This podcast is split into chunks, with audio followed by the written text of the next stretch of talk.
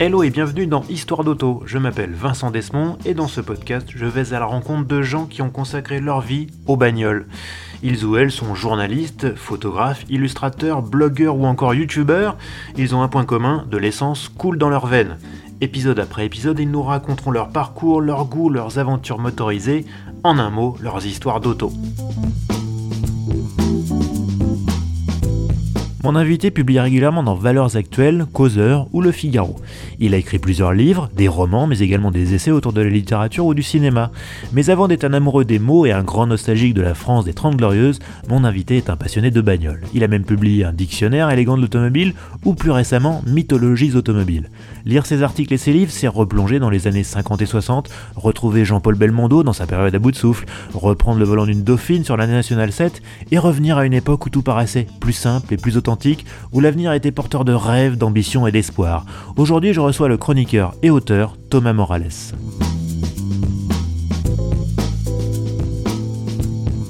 Bonjour Thomas. Bonjour Vincent. Comment ça va?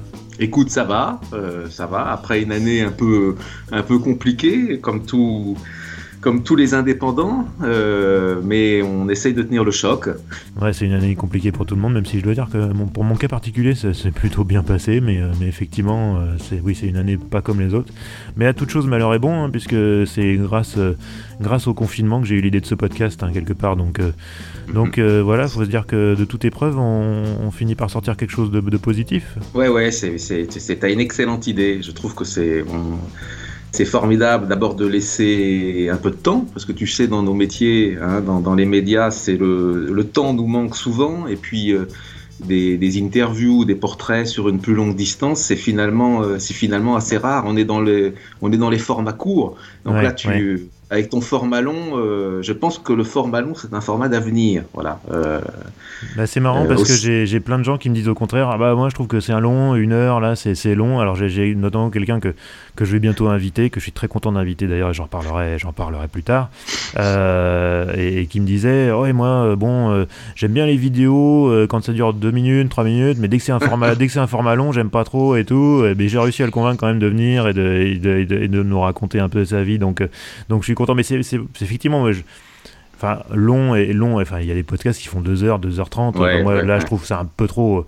Moi, j'aime, je trouve qu'une heure, c'est bien parce que voilà, on arrive quand même à aller dans, la profondeur des choses et, et, sans non plus que ce soit euh, le, truc qui n'en finit pas, où on s'égare, où on se perd. Là, mine de rien, ça, je trouve que c'est le bon équilibre parce que ça permet quand même de, de, de, bien interroger les gens et en même temps voilà, mhm. de rester quand même focalisé sur, sur une, un point particulier. Quoi. Donc, euh, donc voilà, je, je, je, je suis content de moi, voilà, c'est ça en fait. Hein, voilà. on, va, on, va résumer, on, va résumer, ça comme ça. C'est comme ça, il faut être content de soi, tu sais. Hein.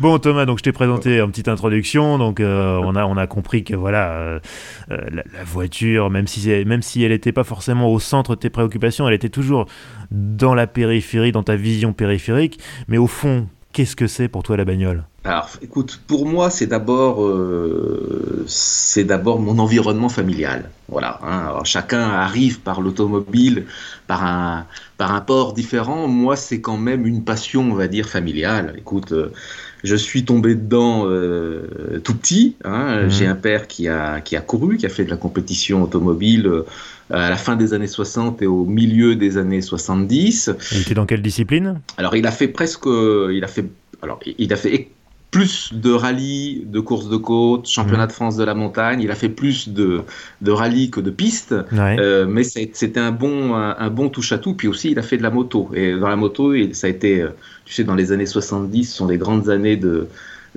l'explosion du trial, tu vois, une discipline qui existe quasiment plus. Donc ça a été un trialiste, un enduriste. Mhm.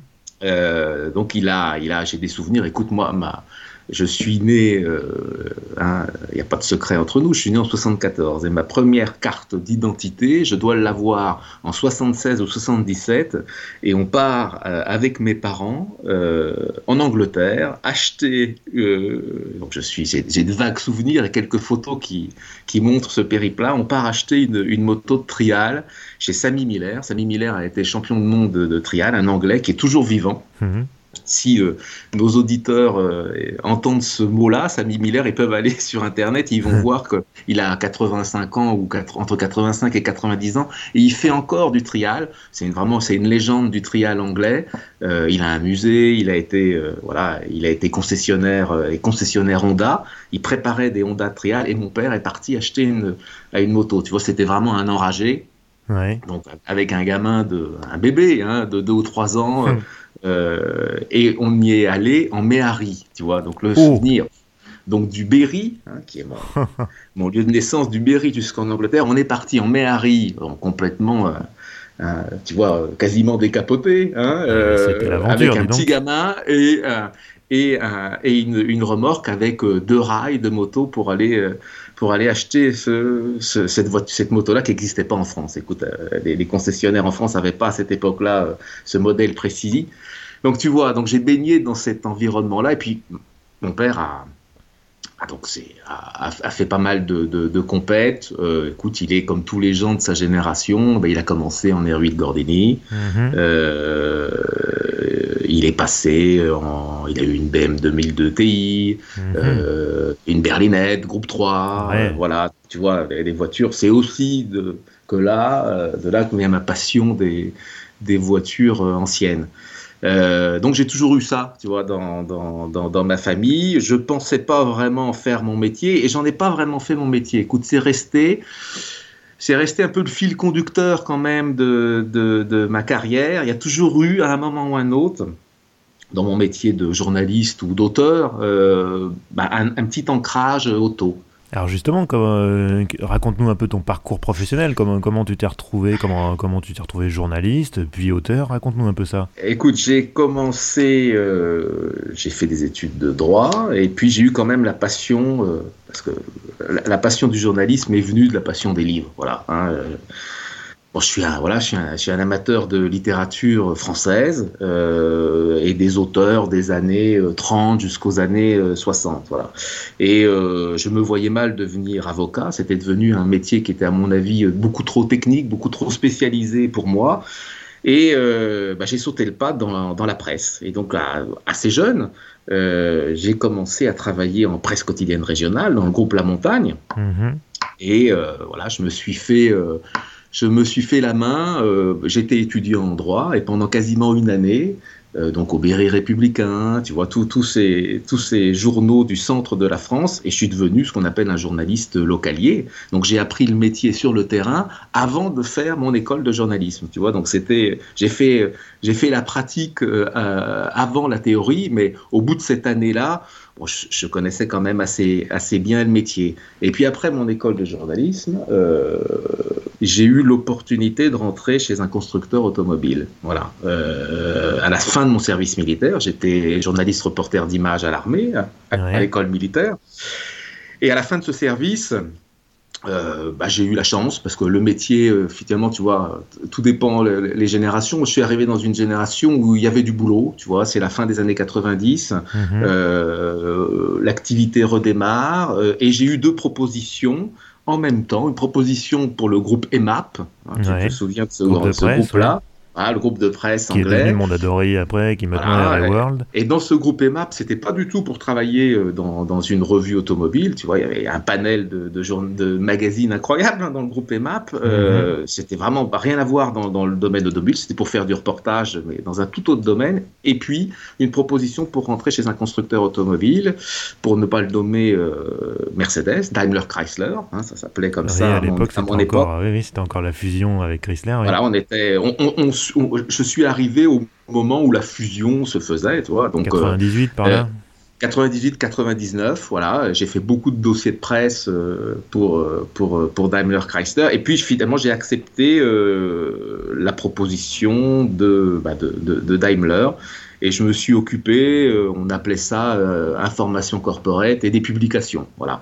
Donc j'ai fait mon métier de journaliste à l'intérieur d'une bah, multinationale automobile. Et peu à peu, finalement, je suis devenu euh, la plume de Mercedes. Voilà. J'ai œuvré aux, publications euh, internes. Et puis, ah, j'ai gardé un petit. Euh, je, faisais un peu aussi le, le, le boulot d'attaché de presse, mais tout ce qui était résultats financiers, old-timer, tu vois, tout le domaine voiture, voiture ancienne. Et puis au bout d'un certain nombre d'années, au bout de cinq ans, j'ai quand même voulu revenir à mon métier d'origine qui était euh, l'écriture. Voilà, parce que c'est ce qui me taraude depuis longtemps, tu vois. Euh, plus que le euh, journalisme au final. Plus, voilà, plus que moi je me et, et, tu m'as présenté comme chroniqueur et c'est le mot juste. Moi je me je me présente pas comme un, un journaliste, pourtant j'en ai j'en ai la formation, mais le métier de chroniqueur correspond parfaitement d'abord à mon tempérament. Et, euh, et, moi, j'adore le style en écriture. Et je pense mhm. que dans la chronique, c'est là où on peut exprimer le plus, euh, voilà, le plus puissamment euh, bah, son, son, écriture. Donc la chronique correspond en plus à, à une longueur. On parlait de, de longueur et de format. À, mon format, moi, je n'aime pas trop là en écriture les longs formats. Je ne suis pas un romancier, même si j'ai fait, hmm. si j'ai fait un ou deux romans. Je suis vraiment un, voilà, je suis vraiment un, chroniqueur. Et puis à partir de ce moment-là, bah, écoute, euh, on est au, milieu des années 2000. Euh, pendant deux ou trois ans, j'ai navigué un peu dans la, dans la presse auto. Euh, j'ai été pendant deux ans et demi à l'Argus, et c'est là où on s'est rencontrés. en charge des, des pages marché. Hein. donc tu vois, je faisais chaque chaque semaine, chaque mois, euh, le compte-rendu du marché neuf, du marché occasion, du marché européen. C'était pas complètement euh, convaincant pour moi. Il fallait que je passe réellement à l'écriture. Et là, j'allais dire, c'était pas passionnant, quoi. Non, non, là, j'étais, j'étais redevenu un journaliste un peu technique et, et, un peu engoncé, si tu veux, dans un exercice hein, euh, qui me, qui me satisfaisait quand même pas vraiment. et j'ai vraiment là décidé de sauter le pas. On est en 2007-2008 et pour me mettre euh, journaliste indépendant, voilà, complètement indépendant. Et là, depuis, euh, bah, depuis 12 ou 13 ans, euh, bah, je partage mon temps entre la presse d'entreprise et j'ai réussi à, consacrer, on va dire, un tiers de mon temps à l'écriture de pige, voilà, de pige et, principalement de critique littéraire. voilà, c'est la deuxième partie de mon travail et la dernière partie. Hein, tu vois, on, on, est, à l'heure de la diversification. Euh, la dernière partie est l'écriture de livres.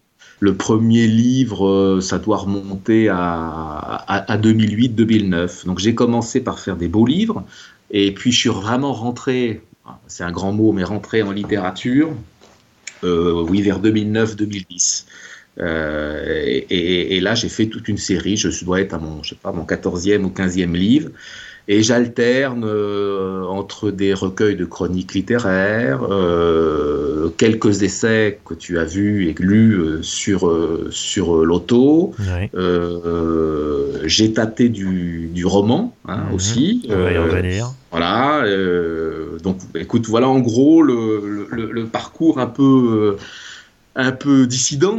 Hein, voilà, c'est pas un parcours, on va dire, très classique de journaliste. Et j'ai essayé, et ça, il faut du temps, tu vois, pour trouver un bon équilibre entre euh, entre plaisir d'écrire, hein, voilà, de, de, création, euh, et puis euh, et puis assurer un quotidien comme comme tout le monde avec la presse d'entreprise. Mais il faut un certain nombre d'années pour avoir une bonne balance. Tu vois, on est, je suis à 12 ou 13 ans d'activité et ça fait uniquement peut-être 5-6 ans où je réussis à harmoniser euh, tout ça. Ça va pas être un épisode habituel, hein, je m'excuse par avance auprès de, des poditeurs parce que là on, va peut-être un peu moins parler voitures dans cet épisode-là, mais j'aime bien aussi des fois diversifier. Ça s'appelle Histoire d'auto ce podcast, mais c'est aussi des histoires avant d'être des histoires d'auto. Euh, et il y, a une question que je me, qui me taraude à chaque fois. Euh, on, a tous à un moment donné, et enfin je pense, essayé d'écrire des choses et tout, et on s'est tous un peu rêvé romancier.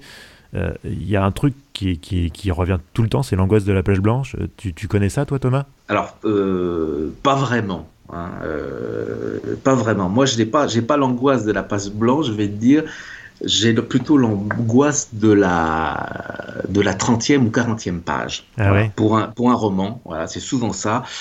j'ai plutôt, on va dire, une facilité euh, pour, pour, pour écrire, pour embrayer, hein, voilà. Euh, mais je me lasse aussi vite, voilà. Et j'ai toujours en tête euh, ce que peut penser le lecteur. Et si je commence à m'ennuyer, mmh. je suis à peu près persuadé que le lecteur va aussi s'ennuyer.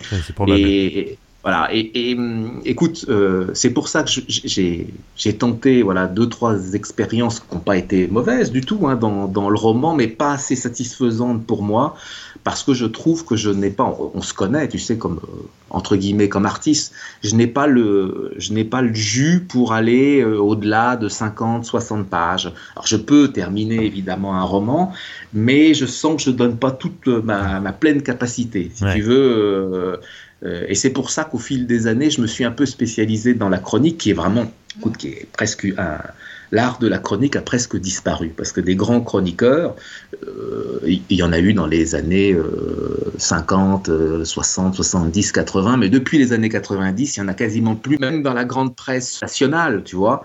Euh, il n'y a plus vraiment de, de, signature. moi, je pense que je suis meilleur sur cette courte distance euh, pour croquer euh, l'actualité, tu vois. D'accord, tu es plus un sprinter qu'un marathonien. Voilà, trouver un angle. je suis plus, je suis un homme de formule aussi, tu vois. alors sur le, roman demande d'autres qualités c'est un effort long, hein, vraiment, tu as raison, c'est un marathon. Hein. le roman, on en sort épuisé ou sort complètement essoré. Hein, tu vois, on est, on est, on est lessivé, ça m'est arrivé. Pour, je l'ai fait deux, deux, trois fois, et là je le, refais cette année avec un, avec un camarade. Pour la première fois, on tente, on tente une écriture à, quatre mains. Euh, bon, c'est épuisant. Hein. Rien que d'y penser, je suis déjà épuisé. Le, la chronique, bon, elle se fait comme ça euh, sur le vif. Euh, et c'est aussi pour ça, tu sais que j'ai une spécialité qui est, qui est dans la presse. Je suis, je me considère comme un nécrologue euh, de papier. C'est-à-dire dès que quelqu'un meurt, on m'appelle. Alors quand je dis quelqu'un, hein, euh, tu vois, il y a des spécialistes. Quelqu'un, c'est-à-dire un artiste, on va dire des Trente Glorieuses, écrivain, acteur, euh, voilà, chanteur parce que tu, sais bien que c'est mon, domaine de prédilection. Alors souvent les journaux m'appellent pour, euh, bah, pour faire la nécro, hein, euh, et la nécro euh, rapidement, sur, dans, les, dans les deux heures ou trois heures qui suivent, trouver le bon angle et parler de la disparition d'une célébrité en essayant de, voilà, de toucher euh, le, public. Généralement, les nécrologies dans les grands quotidiens sont préparées longtemps à l'avance. Hein, tu vois, je sais pas, au Figaro, il y, a des, il y a des armoires remplies de nécros et on n'a plus qu'à appuyer en gros sur le bouton et quand la, quand la célébrité disparaît, bah, le papier va sortir. Euh, à peine, à peine adapté. Moi, je fais pas du tout ça. Elles sont pas du tout préparées. Mes nécros, elles sont réellement, euh, le terme est pas très courtois, mais elles sont faites sur le vif. Voilà, hein, elles sont là. Donc ça, c'est un exercice, on va dire, intellectuel qui me, bah, qui me, séduit, euh, qui me séduit beaucoup. Alors tu le disais, dans tes articles et dans tes livres, transpire ton amour des Trente Glorieuses. Qu'est-ce qui te plaît dans cette période? Qu'est-ce qui te fascine? C'est peut-être, écoute, l'espoir. Il y a dans ces années-là, alors tu vas dire, attention, hein, je ne veux pas que nos auditeurs broient du noir, hein, euh, mais euh, voilà, hein, je suis un homme du, du monde d'avant. Euh, J'accepte cette étiquette-là, même si parfois c'est une, une, caricature. Mais j'aime, écoute, oui, il y, y a, une petite. un espoir et peut-être une inconscience un peu folle de ces années, on va dire 50, 60, mais ça, continue jusque dans les années 70. Voilà. Euh, il y a une sorte d'appétit, on le sait bien, après la Seconde Guerre mondiale, il y a eu un appétit de, vivre qui a duré. Euh, et, c'est pour ça que moi je juge jamais sévèrement les baby boomers. Tu vois, aujourd'hui, on fait le procès des baby boomers, mais ils avaient un appétit, voilà, de vivre et cet appétit euh, se traduisait à peu près dans tous les domaines, dans la création littéraire, dans la chanson et et dans l'automobile aussi, tu vois, il y avait quelque chose d'un peu fou, de possible, tu vois, ce fameux champ des possibles. Euh, moi, né euh, au début de la crise pétrolière, bon, il est, je suis quand même un enfant de la crise, hein, tu vois, et encore plus on se demande ce que vont être les générations qui, qui, arrivent là. Mais j'allais dire, c'est ça qui est fou, c'est que tu es, tu es, tu es pas du tout un boomer, toi, tu es, tu es, ah, tu es, tu es de la génération d'après, et malgré tout, tu es nostalgique d'une époque que tu n'as pas vraiment connu finalement. Bah écoute, je crois que c'est toujours ça. La nostalgie, c'est aussi le fantasme, de, tu as tout à fait raison, d'une époque qu'on n'a pas connue. Euh, alors ce fantasme-là, je ne suis pas complètement dingue. Hein, euh, quand je te dis c'était mieux avant, il y a une forme un peu de provocation, parce que évidemment, il y a dans, pas mal de domaines, euh, j'ai pas du tout l'intention qu'on revienne aux, aux, années 50. Mais qu'est-ce que tu veux? Elle me séduit ces années-là. Il y a quelque chose de beau. Il y a d'abord l'esthétique. Hein, tu peux pas peut pas nier. Hein, il y a l'esthétique des années 50, 60, 70, une, variété euh, stylistique quasiment. Tu vois, je, prenais souvent quand, en 2018, quand j'ai sorti l'éloge de la voiture, j'ai fait pas mal d'interviews. Et, je prenais souvent l'exemple, euh, qui est tous les amateurs d'auto ben, connaissent ça parfaitement, mais de, la production française, tu vois production française, on est entre 55 et 65. Euh, tu as euh, les trois marques françaises qui présentent trois, on va dire, berlines, milieu ou haut de gamme. Chez Peugeot, c'est la 404 en 60, chez Citroën, la DS en 55, et en 65, c'est l'R16. Voilà. Mhm. tout le monde connaît ces trois voitures-là. Mais ces trois voitures-là, elles expriment une variété. Hein. Alors, je sais qu'il y a certains, il y a certains euh, confrères qui n'étaient pas tout à fait d'accord avec moi en pensant que finalement, il n'y avait pas tant de variété que ça dans les années 50-60, que c'était déjà des économies d'échelle, que toutes les voitures se ressemblaient. Non, là, les gars, il faut arrêter de déconner. Qu'est-ce qu'il y a de plus différent, tu vois, entre une R16 et une DS Alors là, effectivement, la période est un peu, il y a des voitures, on est sur 10 ans, hein, ça s'étend sur 10 ans. Mais il y a, euh, tu sais, je, suis, euh, je suis issu d'une d'une terre euh, de vignoble, hein, et dans, dans, le vin, on appelle la ça la typicité. Hmm. Il y a une typicité chez Citroën, tout le monde le sait bien, avec cette DS qui est incroyable, voilà, cette suspension hydropneumatique, cette gueule, ce, squal là qui arrive sur la route, qui désarçonne à peu près toutes les mentalités. Euh, la 404, c'est autre chose, tu vois, un style euh, américano-italien. Et puis l'R 16, tout le monde se connaît avec ce fameux haillon hein, qui donne qui va, qui va lancer un peu les, voitures à vivre chez Renault. Mmh. Et, là, tu as trois façons de voir la société quasiment, tu vois. Euh, tu as des ingénieurs qui sont différents, des designers qui sont différents. D'ailleurs, c'était euh, même l'époque où, euh, où quand on était Peugeot, bah, on votait plutôt à droite, quand on était Renault, on votait plutôt à gauche. Il y avait un positionnement Tout un truc. de, de, marketing qui allait bien au-delà de ça. On ciblait vraiment des, des, des, il y avait des frange entière de la population qui se reconnaissait dans tel ou tel modèle ou dans telle ou telle marque. as tout, cette, cette variété-là, je vais dire qu'on l'a perdue. C'est pour ça que je suis un peu sévère avec la mondialisation. Alors la mondialisation, pareil, hein, ça résume, mais ça dit bien ce que ça veut dire quand même, euh, qu'on a perdu au fil des années. C'est pour ça que je peine un peu à m'intéresser euh, aux voitures, aux voitures récentes parce que euh, elle manque un peu des, elle manque un peu d'émotion. Regarde le paysage automobile. Euh, j'habite Paris. Hein, il suffit de, de passer dans n'importe quelle rue, mais tu peux faire l'expérience en province aussi. C'est quand même relativement triste. Hein, euh, Déjà, ça manque de couleurs. Toi, ça manque de couleurs. Et, nous, on a connu, si tu veux, on est passé de l'époque où c'était rempli de monospace à aujourd'hui rempli de SUV. Oui. Bon, pareil, là c'est une la palissade hein, euh, bah, pour tous les amateurs de voitures, mais c'est quand même très difficile de reconnaître les voitures et les marques, euh, même pour des spécialistes parfois. Tu, tu, te dis ah ben oui ça c'était au sein, au sein même au sein, d'une même marque des fois aujourd'hui euh, reconnaître dans la rue une classe C d'une classe E ou une ou une A4 d'une A6 quasiment ça devient compliqué maintenant il y a des, les repères sont un peu, euh, sont un peu brouillés. Et, regarde le succès du film Le Mans 66. Euh, le film Le Mans 66, il, vaut le coup pour, euh, pour, le, pour les décors, parce que les Américains sont, sont, sont extrêmement forts. J'avais lu même, tu vois, pour le, dernier Tarantino. avec, avec Brad Pitt, là qui se passe, qui se passe à Los Angeles, mais je, je crois qu'il y a des dizaines de milliers de voitures anciennes qui ont servi euh, au tournage. C'est-à-dire, c'est inimaginable chez nous où tu vois euh, que les budgets sont très serrés et, et qui bloquent une rue et puis ils essayent de mettre une Dauphine, une 4 chevaux et puis, euh, et puis une DS ou une Aronde au maximum. Et tu revois trois fois la même voiture dans le cours du film, ouais.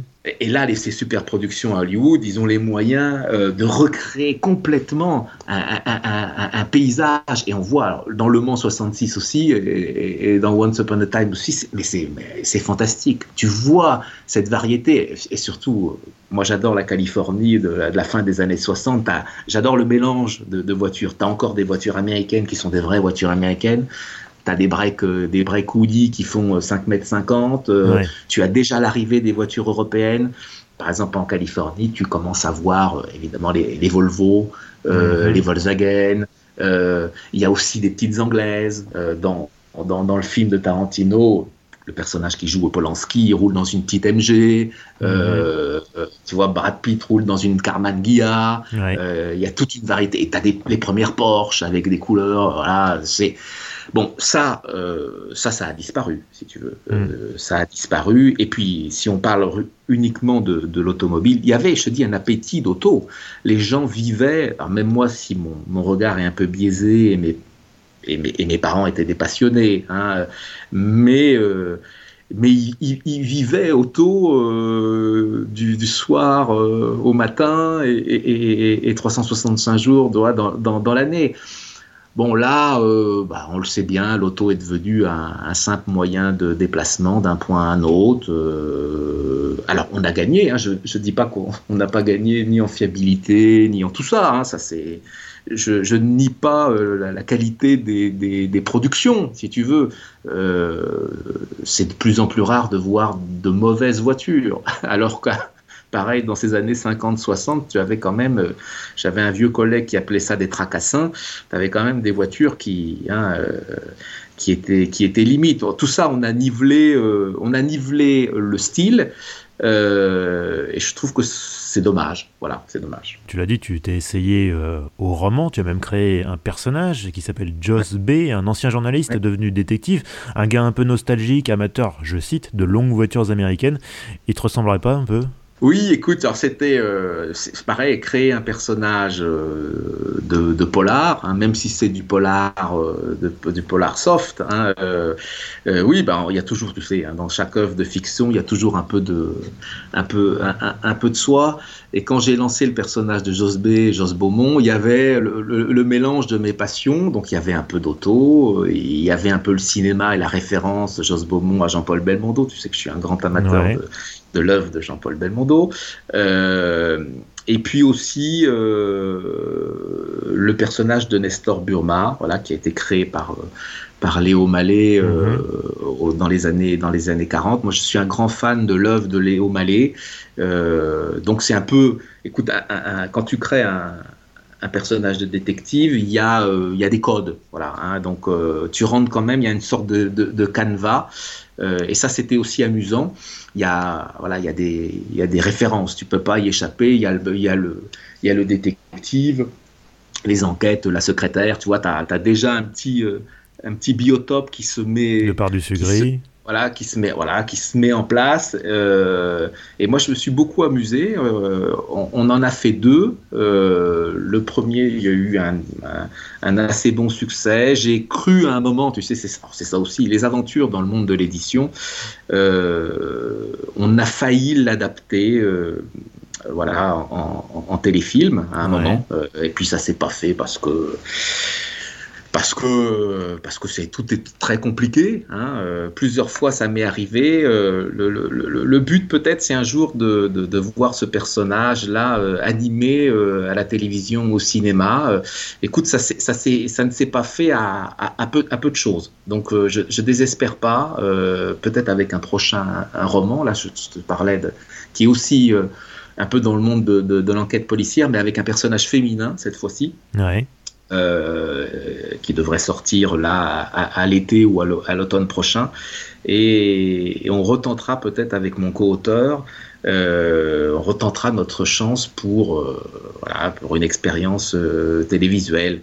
Écoute, tu sais, quand tu es indépendant, c'est ça aussi, tu as la liberté de, de te planter, hein mais, mais aussi de tenter plein de choses. Ce que tu ne peux pas faire quand tu es. Moi, j'ai été salarié de grande entreprise, j'étais cadre dans une grande boîte. Euh, bon, bah, euh, voilà, tu es un peu, entre guillemets, euh, enfermé. Là, l'indépendance, ça demande évidemment beaucoup d'efforts, beaucoup d'énergie. Hein, tu comptes évidemment pas tes heures, mais tu peux tenter plein de choses. Et ça, c'est, ça, c'est à mon avis, le plus excitant dans, dans, l'aventure. Alors, j'ai reçu à, ce micro un, un, autre auteur de bande dessinée cette fois-ci, c'est Thierry Dubois. Je crois que c'est l'épisode 9, et je vous, je vous, invite, ceux qui l'ont pas écouté, à aller le voir. Euh, est-ce que la bande dessinée, ça te parle aussi? Est-ce que c'est voilà, est-ce que tu as des auteurs euh, préférés, des, des, des, séries de bande dessinée qui te parlent ou c'est totalement Oui, oui. J'ai toujours, j'ai fait. Écoute, ça m'est arrivé pour le magazine Causeur de faire, euh, pas régulièrement, mais plusieurs fois par année, je fais aussi la chronique des, nouveautés en, bande dessinée. Euh, alors, ça ne t'échappera pas qu'un homme aussi classique que moi est amateur de la ligne claire. Hein, donc, bah, de, l'école, on va dire, de l'école franco-belge. Donc, oui, j'ai été biberonné euh, à Spirou, à Goscinny. J'ai beaucoup écrit sur, euh, sur René Goscinny. Euh, j'ai fait, j'adore, pareil, bah, l'homme. Hein, et, elle a une, créativité folle. Tu vois, par exemple, je considère Goscinny et Sampé comme des auteurs de premier plan. Voilà. Hmm. Euh, alors peut-être pas aussi important que, que Proust hein, euh, ou, Céline, mais euh, je les place assez haut dans mon propre panthéon, tu vois, des, artistes. Je les mets, je les mets très haut. Non, j'ai toujours suivi la bande dessinée. J'en ai, j'en ai des, des, centaines chez moi. Écoute. Euh, j'aime des types comme, euh, comme euh, Yves Chaland, j'aime Cossé, le, le, Suisse, évidemment. écoute, je, suis amateur de, des Corto Maltese. tiens, un personnage qui, qui, ramène un peu à l'auto. Je ne sais pas si tu as déjà lu les bandes dessinées. gamin, j'ai été passionné par les bandes dessinées de Clifton. Voilà. le, le, colonel Clifton, Clifton euh, il y a eu plusieurs euh, auteurs qui ont, qui, sont succédés au dessin et, au texte de, Clifton. Ça a été créé par Machereau dans les années 50, après par Turc et de Groot. Et c'est un colonel euh, des services secrets anglais et qui roule en MG. Voilà. C'est assez sympa parce que tu as c'est presque une bande dessinée jeunesse, je veux dire, mais tu as énormément de voitures là dans cette bande dessinée de l'Angleterre euh, des années, euh, on va dire des années 80, 70-80, et c'est assez, euh, voilà, ce qu'on peut imaginer. es entre Dunstead et puis et puis amicalement vôtre. Les derniers feux de la flamboyante industrie automobile britannique. écoute, ouais, y a les, les Anglaises. Alors tu vois, par exemple, Là aussi, euh, je suis un peu en décalage avec euh, certains passionnés automobiles. Euh, je déplore que les collectionneurs automobiles soient enfermés souvent dans un modèle, dans une marque. Et, moi, j'aime toutes les voitures. Voilà, là, vraiment, tu vois, j'aime toutes les voitures. j'aime une, voiture populaire et une voiture de sport ou une limousine et une anglaise, une italienne. donc j'ai pas j'ai pas de chapelle, tu vois. Et j'ai aussi une petite préférence et une prédilection pour les, les mal aimés. Hein, et donc, ça me fait penser, tu vois, par exemple, une Rover SD1, euh, bah, ça peut me séduire, tu vois. Ça n'a pas une réputation extraordinaire en termes de fiabilité. C'est le moins qu'on puisse dire. Hein, et d'électricité un peu défaillante. Mais j'aime C'est tellement beau. tu vois, c'est des. Il y a des tentatives. on avait parlé ensemble de de la MC Pacer. Donc je suis un grand fan, hein, tu sais, de la MC Pacer. Moi, je, je trouve rien de plus beau qu'une AMC. Hein, euh, ça, c'est décalé, c'est sûr. Tu vois, j'adore cette voiture. J'adore. Euh, alors, euh, parce que plein de références, elle, vient, elle vient percuter, on va dire, mon imaginaire, parce que je l'ai vu gamin dans, les, dans des films, des petites apparitions comme ça. On la Brigitte Bardot qui faisait la pub Brigitte Bardot a fait la pub et, elle était. Moi, j'ai rencontré le fameux euh, Jean-Charles, tu vois. Euh, et Jean-Charles m'avait expliqué euh, que les photos de Brigitte Bardot qui ont été utilisées dans la presse, s'étaient faites un peu comme ça, tu vois, sur le pouce. Elle avait été invitée au salon de l'auto, hum. elle était en cuissard, ils ont fait une séance photo, mais c'était pas, c'était pas aussi préparé qu'on pourrait l'imaginer. Et puis après, tu as, tu as toute la campagne de publicité avec les dessins d'Aslan, l'illustrateur, qui sont très suggestifs. Tu vois, hmm. avec une femme avec une robe à la Mireille d'Arc. Euh, bon, ça aujourd'hui, ce serait interdit par les ligues de, de, vertu. Hein, euh, tu irais directement en prison si tu osais faire euh, le, le, même dessin. Mais cette voiture-là, à chaque fois, écoute, je suis, j'ai une émotion. Euh, il y a quelques années, j'étais allé euh, faire une interview à l'atelier Mustang, là, à Nanterre, et il y en avait une ou deux qui traînaient dans le garage, tu vois, sous un, sous un bras. Et à chaque fois, je, suis, je me suis dit, mais quelle voiture, quelle voiture. Euh, tous les gens qui la connaissent voient cette.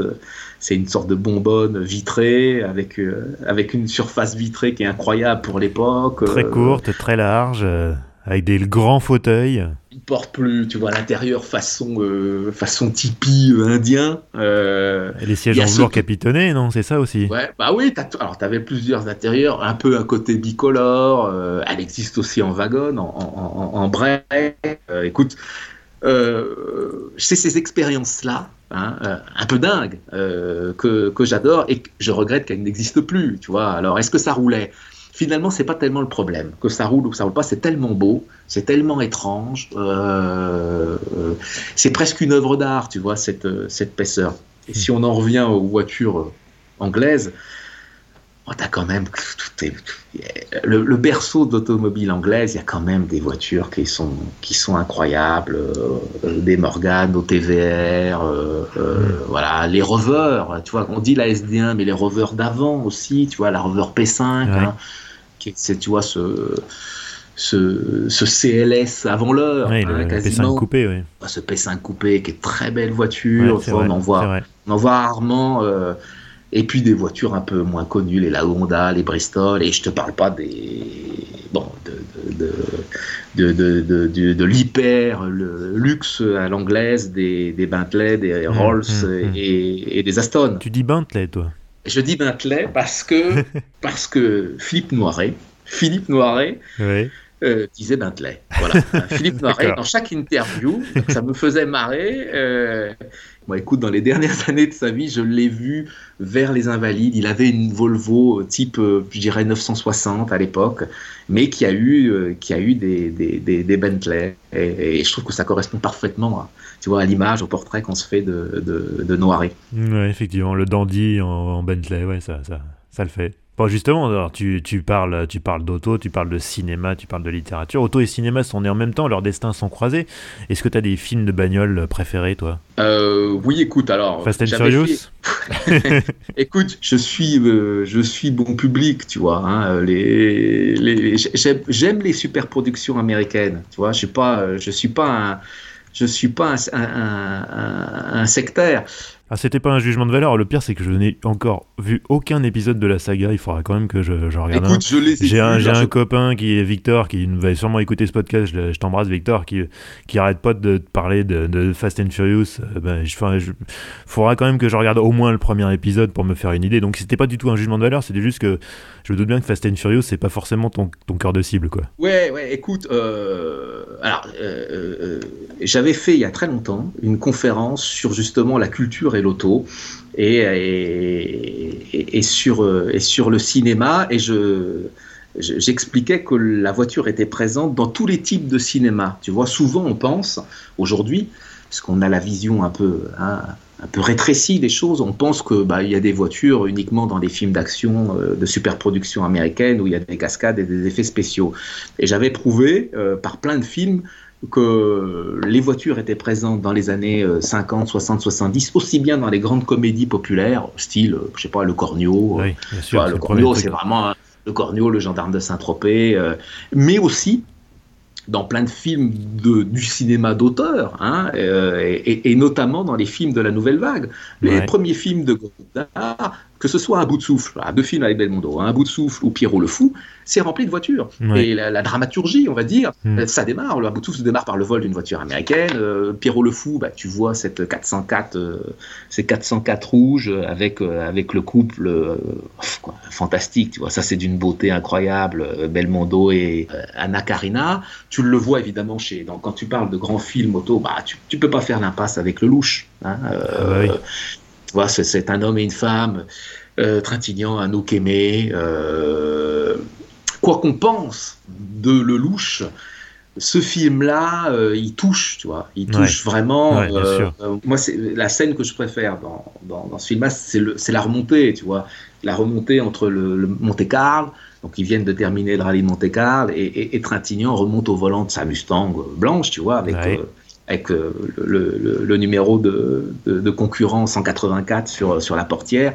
Et il remonte pour aller retrouver Anouk Aimé, il fait une halte à Paris, et puis après il va arriver jusqu'à Deauville. Mais cette remontée-là, je trouve que bon, voilà, le louche, le louche a su filmer et peut-être qu'il est certainement le meilleur réalisateur qui filme, qui filme l'action automobile mélangé au sentiment, c'est assez rare, c'est très très fin. Souvent, c'est vrai que les Américains sont un peu plus bourrins avec, euh, avec, avec l'auto. Là, il y a une sorte de toucher, ce que j'appelle le toucher de pellicule chez, chez Lelouch, qui est, qui est très très très très beau. Euh, bah, tous les amateurs de voitures connaissent son court métrage. Euh, c'est un rendez-vous c'est un rendez-vous, voilà, tu vois, tout le monde connaît, tout le monde connaît, connaît l'histoire, et finalement, euh, bah, ce film-là, 40 ans après, il fonctionne encore, tu vois, ce petit court métrage, on est toujours. Et c'est euh, même, c'est même devenu un succès sur les réseaux sociaux, sur YouTube, euh, et ça a été redécouvert par une toute nouvelle génération. Et à cette époque-là, maintenant, on sait exactement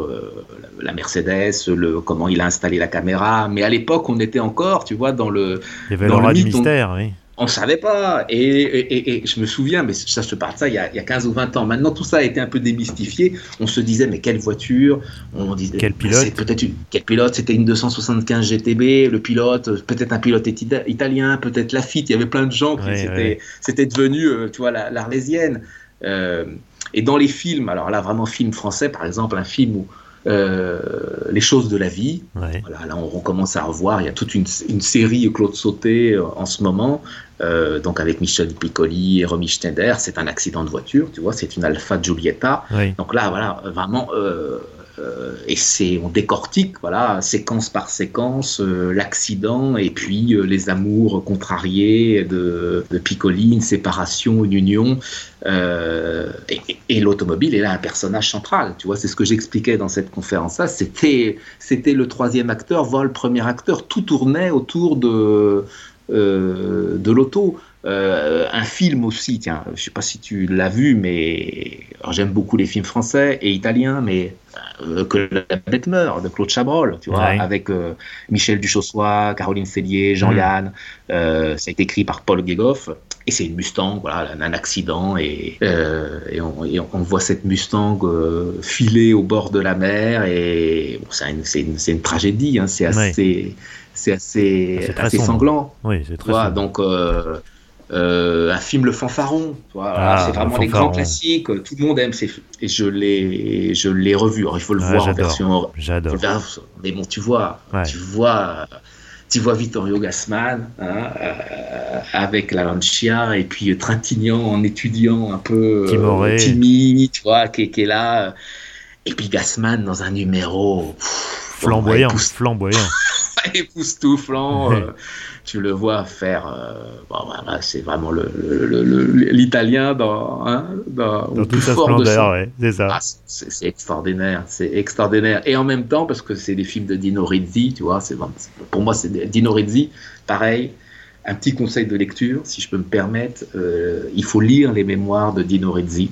Elles sont sorties il y a, il y a peut-être 5-6 ans c'est fantastique parce que pour moi c'est le roi de la comédie italienne euh, et une comédie italienne qui est vraiment euh, très amère tu vois ah très oui, j'allais dire parce que ça bon ah, on va, on va pas spoiler hein, mais, euh, mais c'est oui c'est, ça, ça, se termine pas bien c'est, c'est dur c'est c'est aussi un portrait peut-être le plus beau portrait de l'Italie euh, du renouveau italien tu vois et Dino Risi a travaillé sur ça sur les classes sociales euh, l'émancipation italienne, le rôle de la femme, tout ça, c'est bon. Ça vaut tous les traités de sociologie ou de mhm. politique. Il suffit de voir Fanfaron. On sait, on prend le pouls de l'Italie dans ces années-là. C'est vrai. Euh, et, la voiture, tu le vois les premières scènes où il est, c'est un 15 août, hein, donc euh, il essaye de chercher des cigarettes, Rome et désert. non, c'est vraiment, c'est vraiment beau. Et puis écoute, euh, allons dans des films plus grand public euh, ou, l'automobile, mais regarde un film des années 80, euh, Les Spécialistes, voilà, ah un bon film d'action à la française. Ah oui, j'adore. De, Patrice Lecomte avec Bernard Giraudot, Gérard Lanvin. Pour le coup, c'était un film de genre à l'américaine, mais tourné par, par Lecomte, quoi. Et puis, bon, alors chacun, il y, y, a deux, tu sais, il y a dans les amateurs de cinéma français, tu as deux clans. Hein. Tu as les gens qui sont pour Delon et, les autres pour Belmondo. Alors moi, je reste fidèle à Jean-Paul Belmondo, même si j'ai écrit dernièrement, justement, j'ai fait un portrait en début de, en fin d'année dernière d'Alain de, Delon sur, les, années 70. Alors Delon, bah, c'est les amateurs de Lancia connaissent Delon, hein.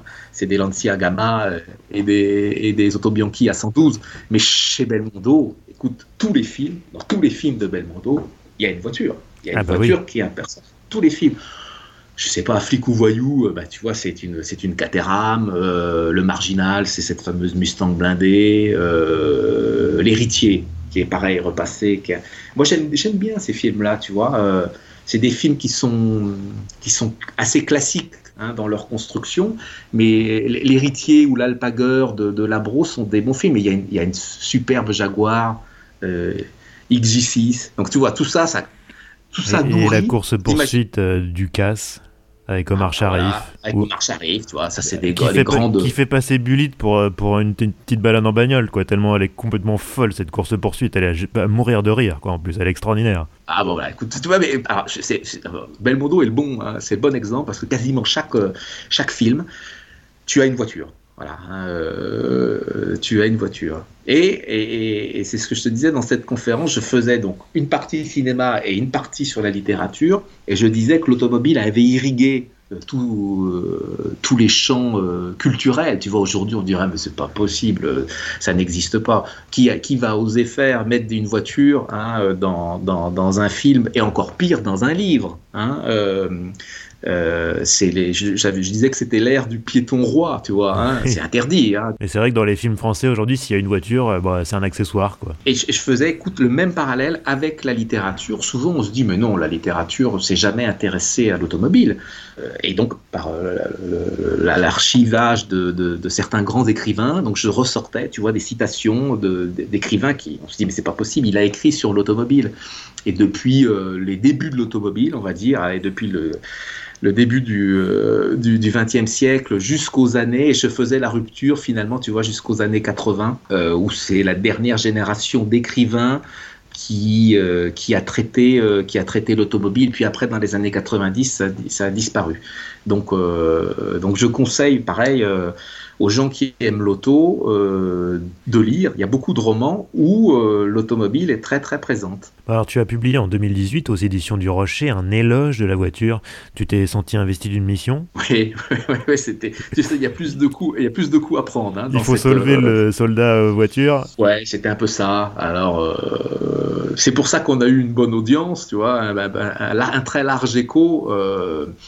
Alors, je ne me voyais pas prendre, j'étais pas le porte-parole de l'automobile euh, opprimé, tu vois, hein, mais il y avait quelque chose. Euh, écoute, à chaque fois que je fais des, livres sur l'auto, je veux un peu, un peu décaler un peu l'angle, tu vois.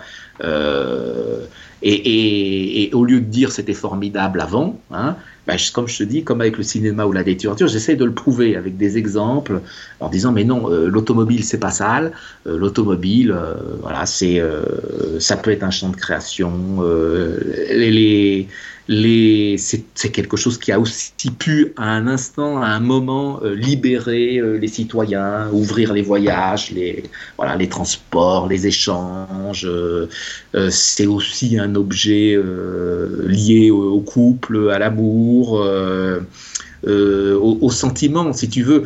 On, pense souvent que c'est un objet brut, fait de, métal, de boulons et d'essence. De, et, et moi, j'essayais de dire, mais non, c'est pas uniquement ça, hein, l'automobile. C'est beaucoup, euh, beaucoup d'émotions et, je vais essayer de vous le prouver. Euh, écoute, j'ai été assez surpris parce que je me disais, bon, je vais, je vais, prendre, je vais prendre des coups.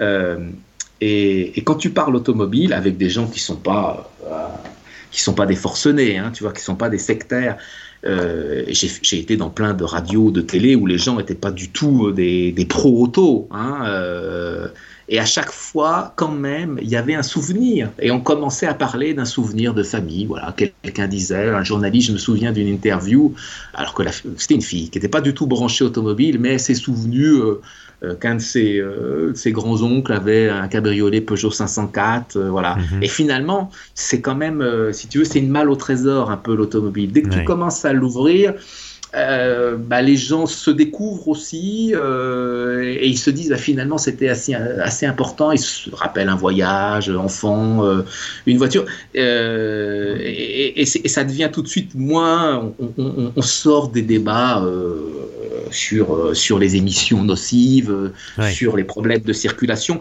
Je voulais qu'on s'extrait un peu des débats actuels. Et, évidemment, on n'est pas des abrutis. Hein on imagine les enjeux environnementaux qui existent, mais je veux dire que l'automobile, ça n'a pas été toujours ça, et ce n'est pas que ça. Ça peut être beaucoup plus. Et je, te dis, j'ai trouvé euh, des oreilles très attentives, même dans des milieux où je me disais, oh là, euh, je vais en prendre plein pour mon grade. Terrain miné. Ouais, ouais, terrain miné. Ah, est-ce que tu penses, Thomas, que, l'âge d'or de l'automobile est complètement révolu? Ah, je crois. Écoute, je crois. Hein. Et pourtant, euh, tu vois, même si je suis accro au monde d'avant, je suis pas un euh, je suis pessimiste non plus euh, fou, hein, euh, mais je crois malgré tout quand même que c'est, on est passé, ou on est en train de passer à, une autre forme de, société. donc je suis né en 74, donc tu vois, j'approche plutôt des 50 ans. Hein, et je dis que l'automobile vit un long purgatoire, mais depuis pas mal d'années. Parce que des passionnés comme nous, euh, moi, dans ma génération, il y en avait déjà très très peu, tu vois. Hein. donc, euh, ça s'est filoché au fil des années. Euh, pour retrouver vraiment des passionnés ou des gens qui s'intéressent à l'auto, il faut aller sur, des, sur la génération de mes parents, donc vraiment des baby boomers.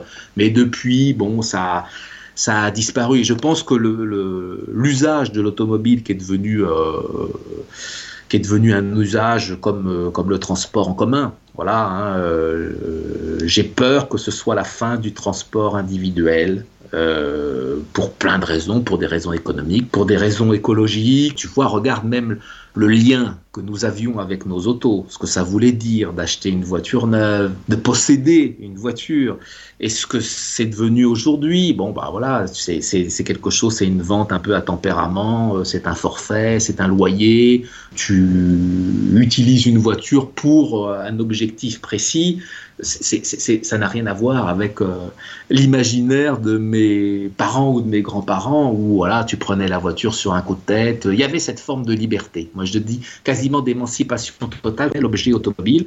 On est rentré dans une autre, euh, dans une autre sphère. Et puis quand tu vois le prix des voitures, c'est plus un objectif pour les jeunes générations, à part pour quelques passionnés, d'acquérir une voiture. Il y a d'autres choses. Il faut se loger. Il y a d'autres. Mmh tu sais, quand on, suit les études d'observation sur les, la consommation, ben, on se rend compte, euh, là pareil, je vais dire des banalités, mais dans un budget, euh, il y, a plein de, nouveaux euh, types de dépenses qui sont arrivés ces 15 ou 20 dernières années liées au numérique, liées aux abonnements Internet et l'automobile est passé, voilà, c'est passé à l'as. Et les constructeurs sont allés dans ce sens-là, si tu veux, excepté quelques constructeurs qui ont, qui ont insisté dans la voie du très grand luxe ou de, de l'hypersportivité. Bon, ça reste quand même la marge. Alors heureusement, l'objet automobile n'a pas perdu toute sa, toute sa fantasmagorie, tu vois. Hein. Mais c'est réservé à quoi? Voilà. Et, et je crois que c'est pour ça que l'automobile ancienne a, au fil des années, a pris un peu voilà, son essor. Et, tu vois ce qu'on a connu depuis dix ans avec les Young Timers, c'est que finalement les gens veulent revenir, les jeunes, parce que c'est plutôt des jeunes, hein, on va, des, des, des, des, trentenaires, ils veulent retrouver euh, un contact avec une véritable voiture. Euh, évidemment avec moins d'électronique, avec une, une, sensation de conduite euh, plus, plus affirmée, euh, sans prendre des risques. Il y a ça aussi, tu vois. Souvent, les passionnés d'automobile ne euh, sont pas des fous de vitesse. Il y en a, on en connaît tous. Mais euh, le plaisir, écoute, j'ai un beau-frère qui est un spécialiste des Citroën, voilà, hein, et, notamment des Citroën CX, et particulièrement des CX longues, Prestige et Limousine. Tu vois, on est déjà là, on peut pas dire que. et il m'explique très bien euh, le plaisir qu'il a à rouler dans une CX Prestige. Voilà, tu rentres dans un autre univers. Alors c'est pas là la vitesse hein, réellement de ces voitures-là, Euh, mais c'est une autre atmosphère, tu vois. Et, c'est très euh, dépaysant, tu vois, je veux dire. Et je crois que les jeunes qui goûteraient aux voitures, les voitures modernes, elles sont bien, hein, mais elles sont quand même inintéressantes. Elles sont inodores, incolores, et ah bah évidemment, oui, elles freinent, elles accélèrent. Bon. Euh, et puis tu mets parfois de l'essence ou tu, ou tu branches une prise d'électricité euh, dans leurs fesses. Voilà, mais c'est tout. Il hein. n'y a, y a, y a, rien, ça ne distille rien d'autre. Toi qui es un grand spécialiste, hein, qui essaie, qui a tout essayé depuis, euh, hein, depuis 20 ans, bah si, toi tu connais, tu connais ça, tu connais ça par cœur. Tu aimes les voitures de caractère, tu vois. Bah, quand on tombe sur une voiture de caractère, tu sais bien, on est toujours, tu es, je crois, hein, je trahis rien, mais tu es un, tu es un amateur d'AMG. Oui, effectivement. Voilà, bon. Et nouvellement vite. Bah ouais, bah écoute ça, faut, faut que les gens le sachent un peu, un peu. Il y a un moment. Euh, euh, bon bah tu vois, les, moi j'ai mes souvenirs d'AMG, hein, les, les, de, l'époque, euh, de l'époque où c'était, je sais pas, toi un break au 55 AMG. Tu vois ce fameux break au 55 AMG. quand c'est sorti, voilà, j'ai fait pas mal de kilomètres avec. Bah, bah c'était un régal. Voilà, un régal de, de, de, démesure, tu vois. Il y avait aussi un côté démesuré dans ces voitures-là qui fait extrêmement plaisir, tu vois. On, ouvre les fenêtres un peu, on respire, voilà. La voiture faisait un bruit d'enfer. Euh, on était bercé par les mécaniques. Tu vois, voilà. Donc ça, il y a ces, jouissances-là. Et je te dis, ça, sans mettre sa vie en danger ou celle des autres. Hein. Mais juste ça, tu vois, voilà, une accélération. Euh, euh, nous qui sommes sensibles aux, aux musiques, je vais te dire. Euh, ben voilà, quand, quand, quand t'entends une 911 passer dans la rue, hein, euh, et une classique, tu vois ce six cylindres à plat, tu vois. Euh, il y a des mélodies qui, qui s'oublient pas, un V8 américain, un, un, V6 Alpha, tu vois, là, je veux dire, on fait dans les grands classiques, bon, ben, un V12 anglais, un V12 Jaguar, bon on en revient toujours à cette diversité, cette variété-là. Et, ce que tu fais, toi, et ce que beaucoup de mes confrères font, bah, vous faites évidemment de la résistance, euh, mais euh, je dirais que vous affinez le goût des gens. Voilà, c'est bon aussi. Alors, je, comprends pour beaucoup de beaucoup d'automobilistes, ils ont besoin uniquement d'une voiture pour aller travailler et qu'elle marche et qu'ils aient aucun souci, tu vois. Hein. Mais c'est pas uniquement ça. Voilà. Euh, moi, je préfère me rappeler d'un temps où l'automobile dégage autre chose. Voilà. Euh, elle dégage un autre air. Voilà. Je ne sais pas si je me fais bien comprendre. Si, si, ben, j'imagine que du coup, la voiture électrique ou la voiture autonome, ça ne te parle pas des masses, quoi. Pas vraiment, pas vraiment. Mais bon, écoute, je... pareil, euh, parfois tu peux pas aller contre euh, la marche forcée. voilà, moi j'ai toujours, je, voilà, je suis pas, je suis pas un, je suis pas un fan. Euh, alors je veux bien entendre et je, lis parfois certains de tes confrères euh, qui se sont amourachés de la voiture électrique et, notamment des voitures, euh, des voitures sportives, hein, des accélérations, qui, qui louent ça. Bon. Écoute, je suis vieux jeu, je l'admets, je préfère le V8 d'une 390 GT Fastback Mustang. Voilà. Euh, voilà, je militerai toujours pour qu'existe au moins, pour qu'on ait la chance. Tu vois, c'est ça aussi. C'est-à-dire que personne veut que tout le monde roule en, Dauphine ou en Ferrari 250. D'abord, personne pourrait. Hein, euh, mais qu'on ait quand même euh, l'autorisation, parce que maintenant, il faut demander l'autorisation. Il y a presque ça, ça, tu vois. Oui, oui, Bon, je veux pas non plus exagérer. Euh, euh, tu vois, je pense à tout le monde de la collection, hein, qui est très vivace en France. Le maillage dans, sur tous les départements entre les clubs, euh, les garages, et, toute, une, toute une activité économique extrêmement florissante. Ce sont des, ce sont des milliards d'euros hein, de chiffre d'affaires hein, qui sont liés au tourisme et tout ça.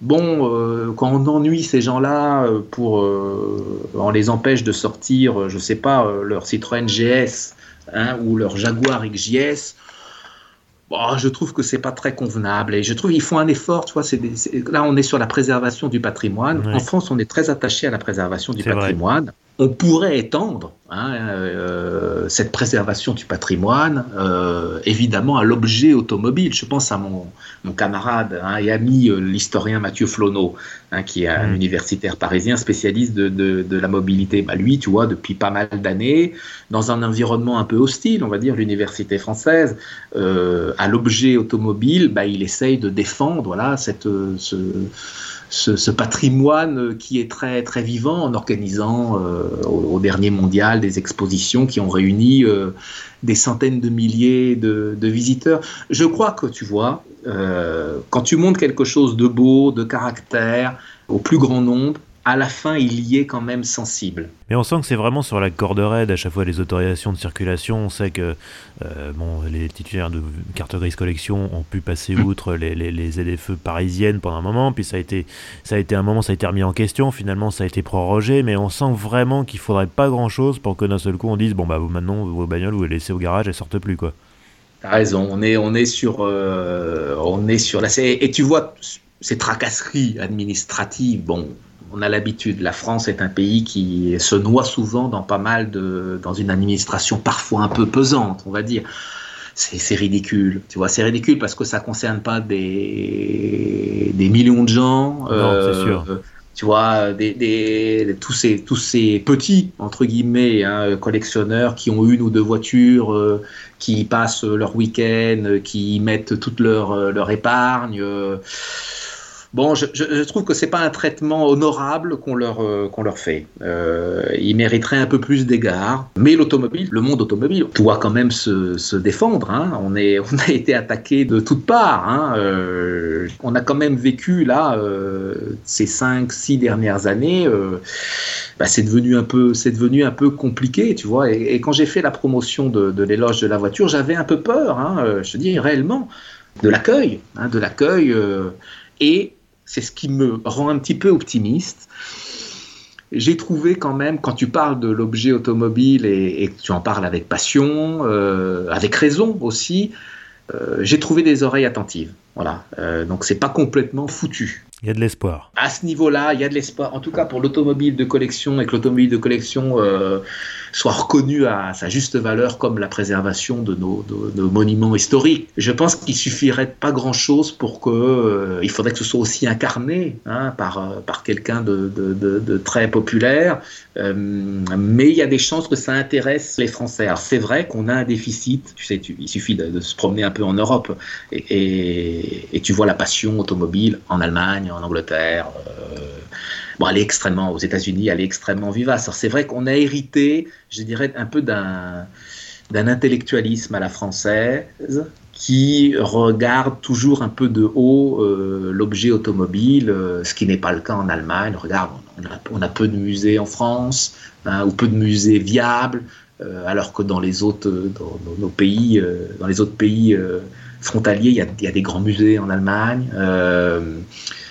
Écoute, on a, on a un peu ce problème-là avec, euh, avec, avec l'auto. Voilà. Et, c'est un sujet d'étude qui est évidemment peu, euh, peu pratiqué euh, à, l'université. Il n'y a finalement pas tellement de gens qui écrivent aussi sur, sur l'automobile et ça mérite, bah, c'est un travail de, de longue haleine, hein, tout ça. Mais c'est toujours un peu sale, quoi. Toujours toujours. Euh, je me souviens quand je faisais mes, je faisais mes conférences, euh, il y a, comme il y avait une grande partie sur la littérature, j'avais dans les assemblées beaucoup de professeurs euh, agrégés et qui étaient très étonnés quand je, citais des, auteurs. Par exemple, j'ai en mémoire un auteur qui s'appelle Léon Paul Fargue qui a écrit Le piéton de Paris.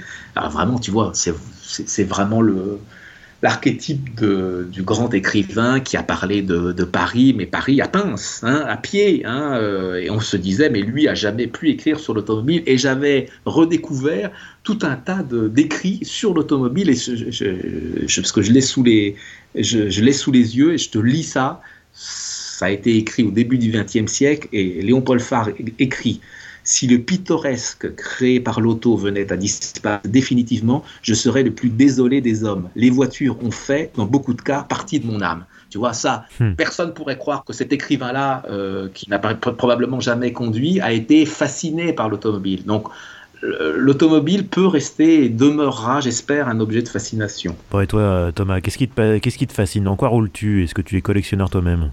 Alors, écoute, je suis euh, parisien, donc forcément piéton, hein, euh, mais j'ai la chance euh, d'avoir une, une, maison sur les bords de Loire. Alors, écoute, j'ai aujourd'hui, j'ai un Vespa de collection, hein, donc je suis toujours un amateur de deux roues, mais je roule à la campagne avec une voiture qui va t'étonner, mais je suis devenu amoureux. Alors là, on parle de Youngtimer, du Toyota RAV4. Ah, tu veux dire, ah il, est fou. Première génération.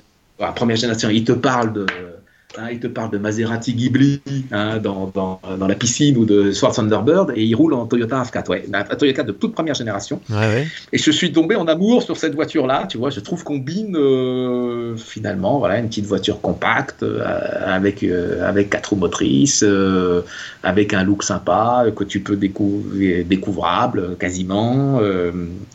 Euh, je trouve que c'est une voiture très très intéressante. Euh, mais j'ai eu, alors j'écoute, j'ai eu quelques voitures dans les, les 15 dernières années, j'ai eu quelques voitures anciennes. Euh, j'ai eu une 404, une belle 404 super luxe injection.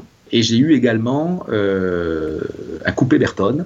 Ah, Donc voilà, il faut l'avouer, un très très beau coupé Berton, 2 litres. Mhm. Euh, dans, à, la, fin des, à la fin des années 2000 et, et je l'avais préparé pour courir. Voilà. J'avais l'intention à cette époque-là, tu vois, de faire, de faire un championnat de France VHC.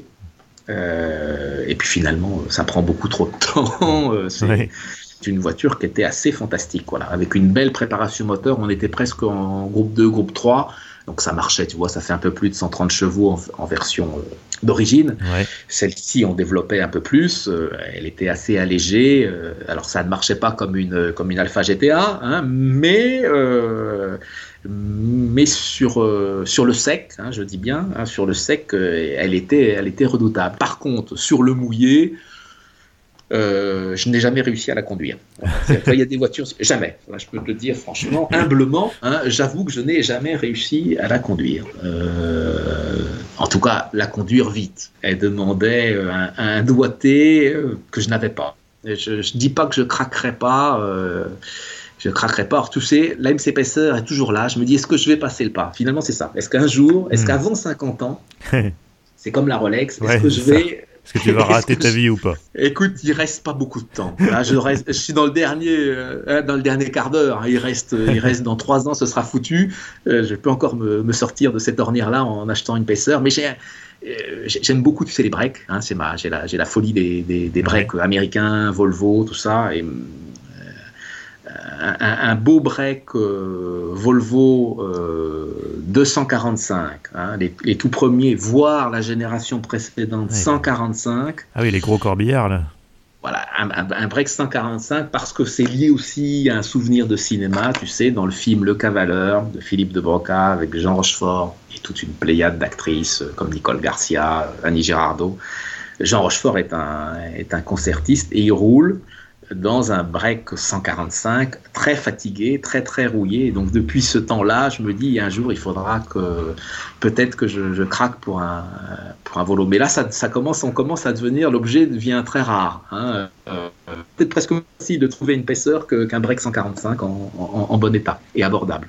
Après, tu peux en trouver un dans l'état du break du film, auquel cas. Euh, oh, oui, ouais, bah, écoute, il y en avait un parce que je c'est une voiture que je suis depuis longtemps. Euh, et il y en a encore un 245, il y en a un à vendre, et depuis longtemps, il traîne sur des annonces, tu sais. Tous les jours, je ne commence, tu vois, comme quoi, j'ai pas perdu mes, mes mauvaises habitudes. Je commence toujours ma journée, je me lève toujours très tôt, je commence toujours par regarder un peu les, les, les, annonces et ah je bah suis. C'est super, t'embrayes sur mes questions euh, rituelles de fin d'épisode, c'est royal, vas-y, continue. Écoute, tu vois, là, donc j'ai toujours, je commence et je, je, regarde un peu les, mes voitures stars, tu vois, je suis un peu les, les, cotes et, les, sites de petites annonces. Donc il y a toujours le, break, le break 145. Et il y a un break de 145 depuis longtemps qui a tourné dans un film, un des derniers films de Bernard, qui est un film avec euh, Romain Duris. Et il existe, il doit être, je sais plus, en Normandie. Il est en état un peu, un peu fatigué, mais je me dis, tiens, est-ce que je craque pour cette voiture-là? Et puis tous les breaks américains. Alors là, tu vois, là je suis. Euh, les breaks américains euh, des années 50 jusqu'aux années 80, mais j'aime beaucoup les derniers breaks américains, euh, genre euh, Chevrolet Caprice. tu vois, en, faux bois. Hein. Oui, oui, oui, je vois très bien le truc avec un porte-à-faux arrière de 10 mètres de long. Tu vois, j'ai quelques marottes comme ça, des fois bizarres. Et puis les japonaises, tu vois. Alors là, les japonaises, on évolue au fil des années. Hein, tu vois, je, m'intéressais peu aux japonaises, mais j'ai un fait pour les premières Honda civiques. Voilà. Toutes premières Honda civiques me plaisent, euh, me plaisent beaucoup. Voilà. Euh, donc tu vois, on a des, chacun a ses délires. Je te passe sur ma passion pour les, les vannes américains, euh, GMC, euh, ces choses-là, ou les vannettes japonaises hein, des années 60-70, des trucs qui étaient à peine importés. Tu vois, petites genre vanettes Nissan petit monospace euh, bizarre, taillé à la serpe, hein, euh, japonisant, ça, j'ai un petit faible aussi pour ça. Ah, là, c'est déjà. On commence à, verser du côté de la perversion. Là, là écoute, la camisole est pas loin. Hein, euh. Thomas, quel est ton meilleur souvenir de road trip? Mon meilleur souvenir, ben, il est, en, il est en, alpha. Il est avec le coupé Berton. avec mon épouse, on a fait un un demi-tour de France, tu vois. On est parti du centre de la France, on est allé jusqu'en Bretagne, qui est, qui est le berceau de la, famille de mon épouse, et on a fait euh, le sud-ouest, traversé les Pyrénées, euh, la côte d'Azur, euh, et on est remonté par Lyon, donc on n'a pas fait le nord, mais tout, le, tout le sud de la France, et c'était écoute, c'est voilà des, souvenirs fantastiques. je me rappelle un matin, je sors de Cahors, tu vois, il est 6h30, on est en plein été, voilà, le, bruit de cet alpha, euh, tu es dans des baquets, tu as l'impression de partir, de faire le rallye Monte Carlo, la route est à toi. Bon, bah ça, c'est des émotions, euh, des émotions rares, voilà. Et pas une seule panne. Écoute, pas une seule panne, pas une seule panne. Alors, euh, pas une seule panne, un pneu crevé du côté de Rennes bizarrement, et ensuite rien du tout. Pourquoi elle m'a fait ce coup-là, euh, alors que je l'ai eu après pendant 5 ans ou 6 ans, euh, euh, j'ai jamais recrevé, mais elle a été un peu récalcitrante dans la, première longue étape, et puis ensuite, ensuite elle a fonctionné parfaitement. tu vois, tu vois ce qu'on dit des Italiennes, tu vois, il y, a que des mauvaises langues. Ah oui, non, mais je pense qu'en plus qu'un coupé Burton, pour le coup, si c'est si bien restauré et bien entretenu, à mon avis, ça peut t'emmener au bout du monde. Hein. Tu vois, c'était vraiment euh, non, mais écoute, c'est ça. Le plaisir de la voiture ancienne, il est là. Euh, il est que tu cette communion. Hein, alors évidemment, nous on utilise souvent ces mots-là entre passionnés, mais cette communion, elle était vraiment réelle. C'est pas c'est pas du fake, tu vois. Là, on est dans un monde où tout est fake. Là, voilà, tu es dans ce coupé Berton qui vit, qui vibre. Hein, euh, et je, vois, je me vois sortir de Cahors avec quasiment personne. Voilà, euh, et après, des routes, de, des routes de campagne, des routes de montagne, des épingles dans l'arrière-pays niçois. Bon, voilà, euh, la France est suffisamment. Là, on a, si, on a la chance quand même. Hein, toi qui as beaucoup tourné dans toute la France avec des opérations presse, il y a quand même des choses voilà, il y a des paysages, des paysages fantastiques. Euh, dans tous les coins du pays. Voilà. Oui, il vaut mieux être confiné en France que dans d'autres pays, c'est sûr. Ouais, ouais, ouais. Question rituelle également, ton garage idéal, sans limite de budget, tu as droit à 4 voitures, mais ça doit quand même convenir à ta vie. Euh...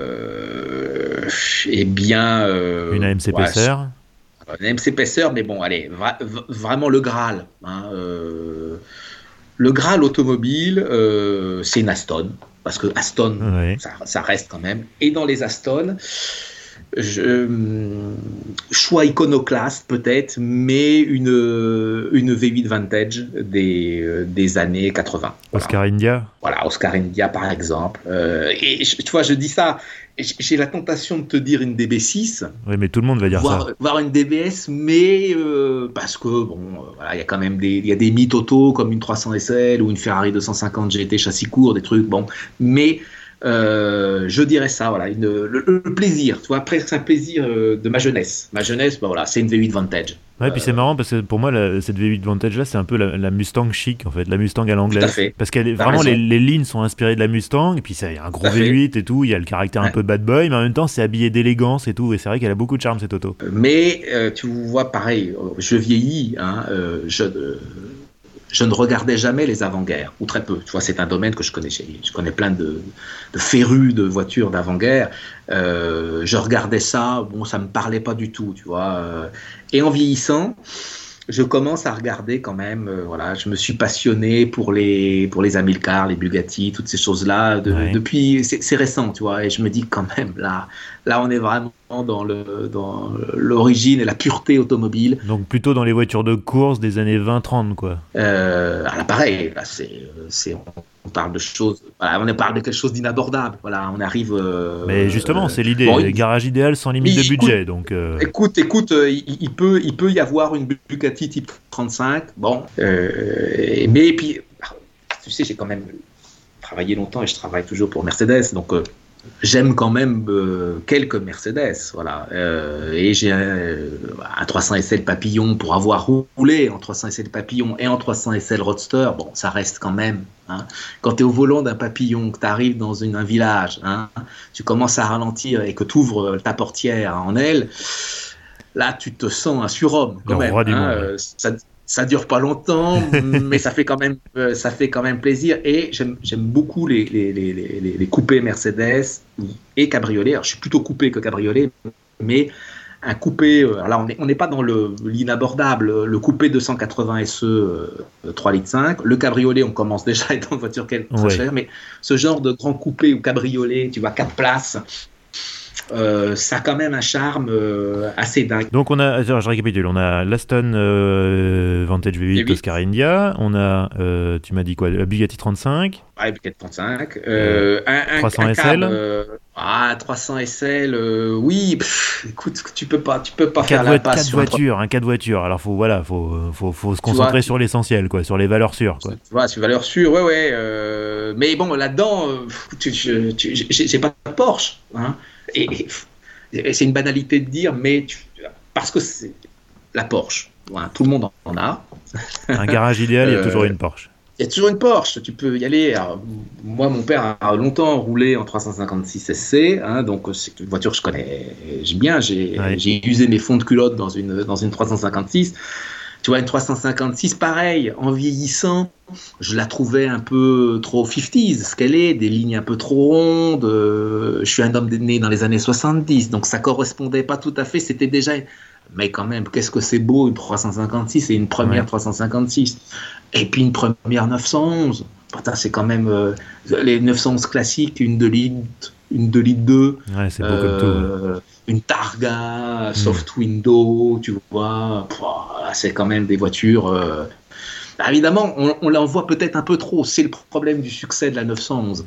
Eh oui. Euh, euh, mais bon, c'est devenu une tarte à la crème, la 911, finalement. Eh ouais, c'est un succès, mais succès mérité parce que parce que c'est quand même une Porsche, que c'est bien fait, euh, que c'est très plaisant à conduire, que c'est une vraie sportive, que la gueule du 911, voilà, hein, de ses premières 911, bon, bah, on a, on a guère fait mieux, tu sais. Euh, le premier dessin, le dessin originel, le premier coup de crayon, la pureté de la première ligne, elle est là, tu vois. Euh, tu as fait un, coup de maître au début, alors tu peux, hein, tu peux essayer de faire survivre cette ligne-là, mais le premier G, il est toujours il est fantastique. Une première 911, c'est quand même une, c'est quand même une, une, très belle voiture. Donc c'est ton dernier mot, 911. Ouais, allez, 911, parce que. Ah, ça, fait un, ça, fait un, très beau garage. Et alors, la question, l'ultime question, et forcément c'est la dernière donc c'est la plus dure. Si tu ne devais conduire qu'une seule auto jusqu'à la fin de tes jours, ça serait laquelle? Euh, eh ben, écoute, ça va être un break. Voilà, ça va être un break. Euh, et je, je, vais revenir. Euh, je vais revenir.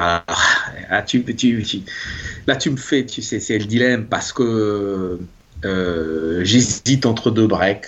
Alors, euh, on va dire, comme je t'ai dit, un break de 145, hein, le, le, le, le, premier break avec les phares ronds, hein, euh, dans une belle couleur 70s, tu vois, hein, un, crème, un bleu pâle, un vert, une sorte de vert d'eau, tu vois, il y, y, a des couleurs comme ça.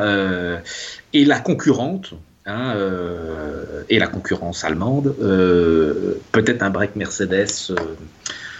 Euh, donc W123, voilà, hein, mm. le, premier break 280 TE, allez, le, gros moteur essence. Voilà. Peut-être entre ces deux breaks-là, qui sont vraiment des breaks indémodables, intemporels, tu vois, je prends en compte que les limitations de vitesse, euh, tu vois, je, me projette dans un monde, dans un monde où tu ne pourras pas rouler euh, débridé complètement.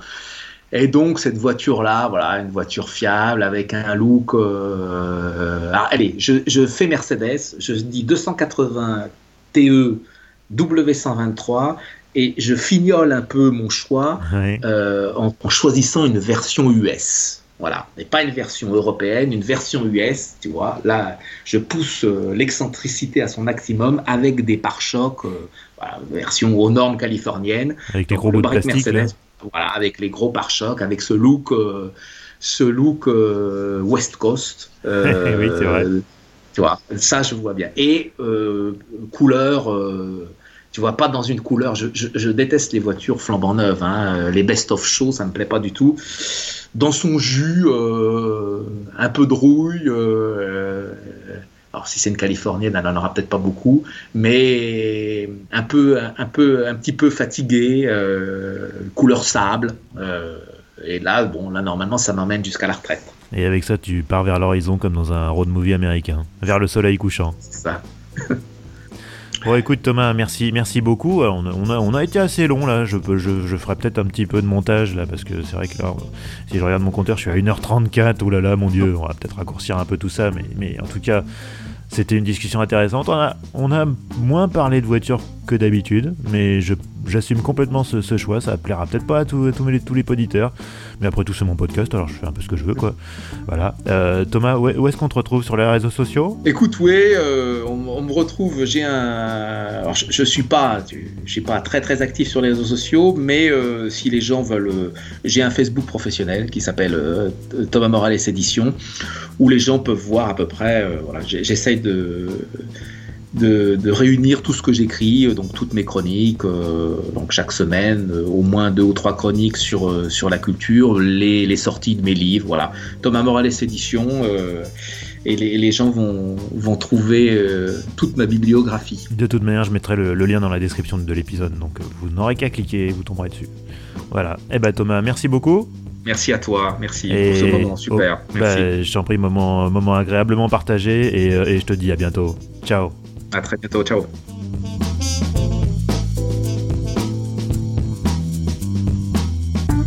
Et voilà, c'est la fin de ce 19e épisode d'Histoire d'Auto. Merci de l'avoir écouté jusqu'au bout. J'espère que ces entretiens vous ont plu. Alors c'est vrai qu'on a un peu changé d'habitude. Là, on a moins parlé euh, boulon rondelle, entre guillemets. On a plus parlé justement mythologie automobiles. Mais c'est bien, ça, change un peu hein, de parler culture pour une fois, d'associer l'automobile à la culture, c'est pas quelque chose d'habituel, mais j'aime bien moi personnellement.